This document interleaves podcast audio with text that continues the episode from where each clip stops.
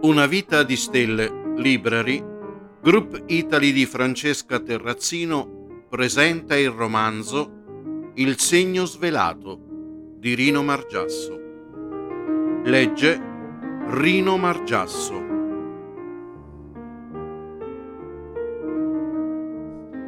Inizio del capitolo sedicesimo. Il teatro dei pupi. Nei mesi precedenti Filippo Ascalone era salito a Roma solo due volte. Una volta si era incontrato con Mancuso e l'altra con Sinni. Sapendo dell'ordine di servizio del corpo di guardia della gendarmeria, si conosceva la partenza dalla Sicilia e l'arrivo a Roma, con relativa permanenza. Incontrò i due in posti diversi, senza consegna di pacchetti. Il passaggio fu di una piccola scatola sicuramente un hard disk esterno, nell'altro appuntamento dei gadget, un tappo di sughero, un piccolo leone dove si sospettava si nascondessero una chiavetta per salvataggio dati.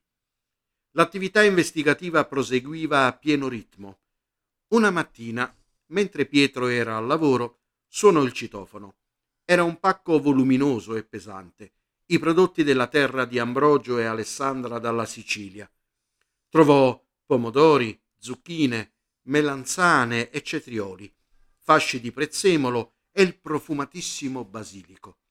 Gli telefonò con la sua accennata inflessione siciliana. Ambrogio, ciao, Pietro sono. Grazie del pensiero. Ora lo scatolo m'arrivò. Come state? Bene, stiamo bene. Di che mi ringrazia Pietro, ma cara quando te li cucini pensa a noi altri. Senti un po', ci vieni in Sicilia a fare una capatina a Pasqua, che dici? Sicuro ci vengo, ma in compagnia. Sì, a di chi? Con la mia fidanzata Martina. Bella madre, ma che mi fai sentire? Sai quanto sono contento? Alessandra, vieni qua, senti un po' sta novità. Pietro si è fidanzato e viene a Pasqua. Intanto nel telefono Alessandra gli gridava Auguri Pietro, dobbiamo festeggiare. Si salutarono con l'intesa che appena arrivati in Sicilia lo avrebbero avvertito. In Danimarca, dagli interrogatori della polizia, emerse che Ole Hansen, capo della Gran Loggia massonica Leone Alato, era solo una figura secondaria, un prestanome, una testa di legno. Non uscì nessuna indicazione o traccia a chi stesse facendo da paravento. Sicuramente, attraverso gli appartenenti alla loggia, tra cui Filippo Ascalone, c'era qualcuno più importante che reggeva le fila. Voi la chiacchierata con Ambrogio, essi i suoi prodotti, voi il pensiero in Sicilia, una notte fece uno strano sogno. Era al Pincio a Roma con Martina Mentre passeggiavano mano nella mano, videro da lontano un gruppetto di ragazzini ed adulti tutti attorno ad un teatrino di piazza, quelli dove si esibiscono i burattini. Si sentiva da lontano una voce dal megafono gridare in siciliano. Venghino, signori, venghino! Il ritorno da una tournée dalle più importanti paesi romani a compagnia Ripupi approda rintra la chiazza più prestigiosa, a casa to. Ecco, venite, signori. Pietro e Martina si avvicinano sempre di più fino ad arrivare davanti al teatrino, ma non c'erano i burattini, ma pupi siciliani, che a differenza dei burattini manovrati da sotto, tutte le azioni partono dall'alto con dei fili. Chi li muove si trova disposto su un piano rialzato, ponte, dietro la scena. I manovratori da sopra stanno appoggiati con le braccia su un barrone che i pupari chiamano scannappoggio. Sul piccolo palcoscenico un pupo di circa un metro con due pupi più piccoli di statura. Avevano di fronte altri tre, sempre uno più grande e gli altri più piccoli. La storia raccontava di due fratelli che si erano persi e si erano incontrati e, riconosciuti grazie ad un segno che portavano addosso. Quello più alto dei pupi si rivolgeva a quello di fronte posto al centro gridando Quando mi faceste a mano ti riconobbi, mo frate, mo frate. Questo lo ripeteva senza fermarsi, come si direbbe in musica ad libitum. Pietro, incuriosito anche da chi muovesse i pupi, si accostò piano piano, di fianco al teatrino, per vedere chi li muovesse. Era un uomo vestito di rosso, ma ciò che lo ricopriva era il paramento liturgico del sacerdote di colore rosso, proprio quello usato durante la messa dal sacerdote. Pietro cercò di vedere il volto, ma senza riuscirci. Le braccia si agitavano per muovere i pupi e la casula faceva da velo. L'uomo gridava sempre la stessa cosa. Pietro si allontanò dal teatrino prendendo la mano di Martina, intanto alle sue spalle il puparo che gridava quando mi faceste a mano ti riconobbi, mo frate, mo frate. La mattina sentiva ancora gridare il puparo. Pensò che stesse invecchiando. La sua testa con il contenuto vagando di notte si era preso la libertà di fare ciò che voleva. Quella notte veramente gli era andato di volta il cervello.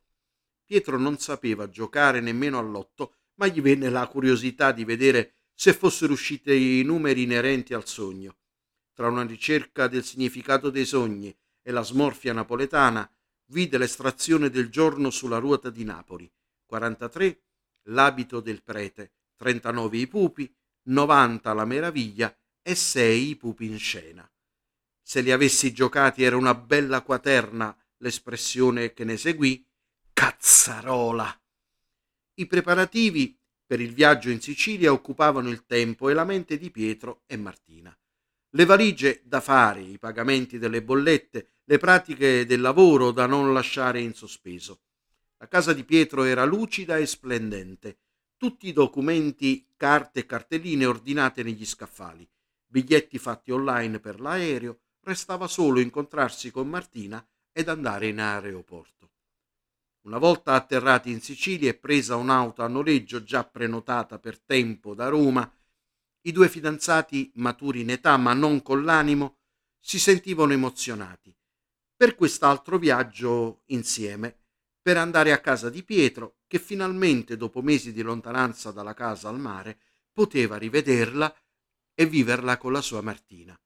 Avrebbe fatto la conoscenza dei cugini e l'avrebbe presentata ai suoi amici, in particolar modo ad Ambrogio ed Alessandra, completamente rilassati e nella felicità di passare una Pasqua, la prima, insieme. Una volta arrivati nella casa di Pietro, si trattava di darle una semplice sistemata e rifare il letto. Questa volta lenzuola e coperte e cuscini venivano ordinatamente sistemati da quattro braccia e tra un lenzuolo e l'altro si trovarono già stesi nel letto. Gli amici di Pietro furono avvertiti del loro arrivo e fecero trovare il pranzo preparato e portato alla sua vicina. La notte scese lentamente e il rumore del mare in lontananza servì da colonna sonora della loro prima notte in Sicilia. Quella notte Pietro ebbe una visione. Si trovava in una grande stanza e di fronte un grande tavolo imbandito con piatti e bicchieri. Davanti c'erano scanni in legno, tutti posizionati davanti al tavolo, uno di fianco all'altro. Uno vuoto ed undici dove erano seduti uomini, dodici in tutto. Un uomo di spalle con un catino a forma ottagonale ed una brocca in una mano e l'altra reggeva un asciugamano bianco. Versò dell'acqua nel catino e cominciò a lavare i piedi agli uomini. Arrivato all'undicesimo, gettò in terra il catino ottagonale e la brocca ed avvolse i piedi dell'undicesimo con l'asciugamano. Dopo questa visione si alzò dal letto a bere un po' d'acqua. Martina se ne accorse e chiese se si sentisse male. Non ti preoccupare, è solo che cambiando il letto, il cuscino, l'emozione di stare qua non mi fa dormire bene. Pietro ritornò a letto e si addormentò. La colazione del mattino e le poche faccende da fare a casa impegnarono i due piccioncini. Gli restava andare al supermercato per la spesa ed il fornaio per il pane e pizze locali. Arrivò la telefonata di Ambrogio. Pietro, quando ci sarà la lavanda dei piedi ho fatto il nome tuo per i dodici apostoli. Tutti i fratelli della comunità vogliono vederti e vogliono che stai tra i dodici apostoli. Eh, va bene, ma che devo fare? Non deve fare niente, solo una cosa, nica, piccola, farti lavare i piedi. Si trattava solo di mettersi a disposizione e farsi lavare i piedi. Pensò al sogno. Speriamo che, che nessuno mi rompa il catino ottagonale e la brocca in testa. Per il resto va bene così. Ambrogio e Alessandra facevano parte di una comunità parrocchiale e Pietro conosceva tutti. Spesso si erano incontrati nelle cene estive ed ogni tanto si riunivano ad agosto per pregare insieme. Il giorno della lavanda dei piedi del giovedì santo arrivò. Pietro con Martina giunsero prima dell'orario per le presentazioni e per prepararsi alla funzione. Seppe che alla celebrazione, presieduta dal vicario episcopale, ci sarebbe stato il vescovo, Leoluca Schinnà, tra gli apostoli. Ambrogio lo portò in un ufficio parrocchiale, attiguo alla sacristia, e lo presentò come suo amico stretto al vescovo. Era il vescovo delle foto che aveva visto quando con Martina era ad Assisi, il vescovo che impartiva la cresima ai figli dei suoi cugini. Era sulla sedia a rotelle, bloccato per la gonartrosi, che era peggiorata nel tempo. Quando seppe che Pietro era napoletano e che viveva a Roma, gli domandò sulla sua vita lavorativa e della sua famiglia.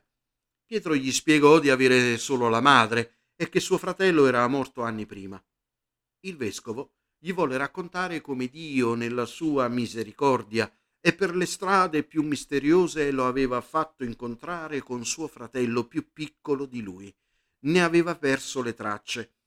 Il vescovo da piccolo fu portato in un orfanotrofio Siccome in quel tempo i ricchi erano pochi ed i poveri tanti come i microbi, lo abbandonarono.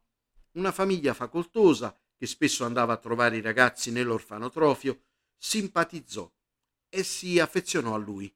Decisero di fare l'impossibile e tutte le pratiche per adottarlo e così diedero il loro cognome, Schinnà. Così facendo, gli garantirono gli studi e la crescita. Gli venne la vocazione e si fece prete. Seppe dopo anni che aveva un fratello più piccolo. A casa sua c'era un quadro al quale la mamma teneva tanto e decise di tatuare l'immagine sul polso del più piccolo. Di quel quadro il vescovo aveva un ricordo indelebile perché la madre gli raccontava che quel quadro rappresentava le tre generazioni della sua famiglia. Nella notte di Pentecoste officiava la celebrazione proprio lui, da poco nominato vescovo, uno dei fedeli volle baciargli la mano e nel prenderla il vescovo notò il tatuaggio al polso del fedele, uguale al quadro. Lo riconobbe e chiamatolo in disparte con il fratello riconosciuto, ricostruirono gli anni della separazione. Al vescovo gli era sembrato incarnare la storia della Bibbia, quella di Giuseppe e di suoi fratelli. Il racconto si interruppe perché doveva iniziare la celebrazione e tutti di corsa si precipitarono a prendere posto sull'altare, quindi anche Pietro si catapultò con gli altri per la lavanda dei piedi. Si giunse al momento della lavanda. Le sedie furono posizionate davanti all'altare, undici, perché il vescovo era sulla sedia a rotelle. Volle Pietro di fianco a lui sul lato sinistro. Il vicario episcopale passava tra i piedi dei figuranti ed inginocchiato si passava a terra il catino dove, togliendo le calze ad ognuno, prendeva i piedi e li posizionava nel catino. Con una brocca d'acqua versava l'acqua sul collo del piede e con un asciugamano tenuto sulla spalla, dopo la lavanda dei piedi, li asciugava. Arrivato davanti al vescovo, gli tolse le calze e Pietro, per anticipare il vicario episcopale, si chinò a togliersi le sue. In quel preciso istante i suoi occhi si posarono sulle caviglie del vescovo e vide sul collo un tatuaggio. Aveva la forma circolare, con tre cavalli annodati, uguale al quadro della stanza visto nella visione ed uguale al tatuaggio di Filippo Ascalone. Pietro rimase chino e paralizzato. Il vescovo Leoluca Schinnà e Filippo Ascalone erano fratelli. Il ragazzo sparito nella visione era Leonardo Luca Scalone, al secolo il vescovo Leoluca Schinnà. Tutto immediatamente passò nella mente come un treno ad alta velocità. Il sogno della lavanda, la visione della stanza con padre, madre e due fratelli, il teatrino dei pupi, quasi gli mancava l'aria e tossì violentemente. Seduto di fianco al vescovo, si sentì tremare dallo spavento. Gli risuonarono le parole di Flora nella stesa delle carte. Sopra di lui c'è qualcuno di ancora più importante ed autorevole. Vedi la carta del Papa e del giudizio? Bene, a capo di tutti c'è un uomo al di sopra di ogni sospetto. Ha intorno a sé molta gente e alle sue dipendenze.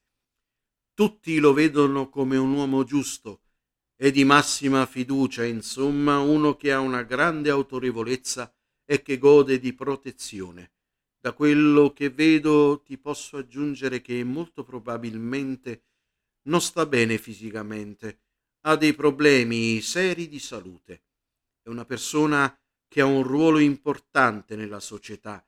Vedi, la carta del mondo potrebbe essere un politico, ambasciatore, o potrebbe anche avere a che fare con la Chiesa.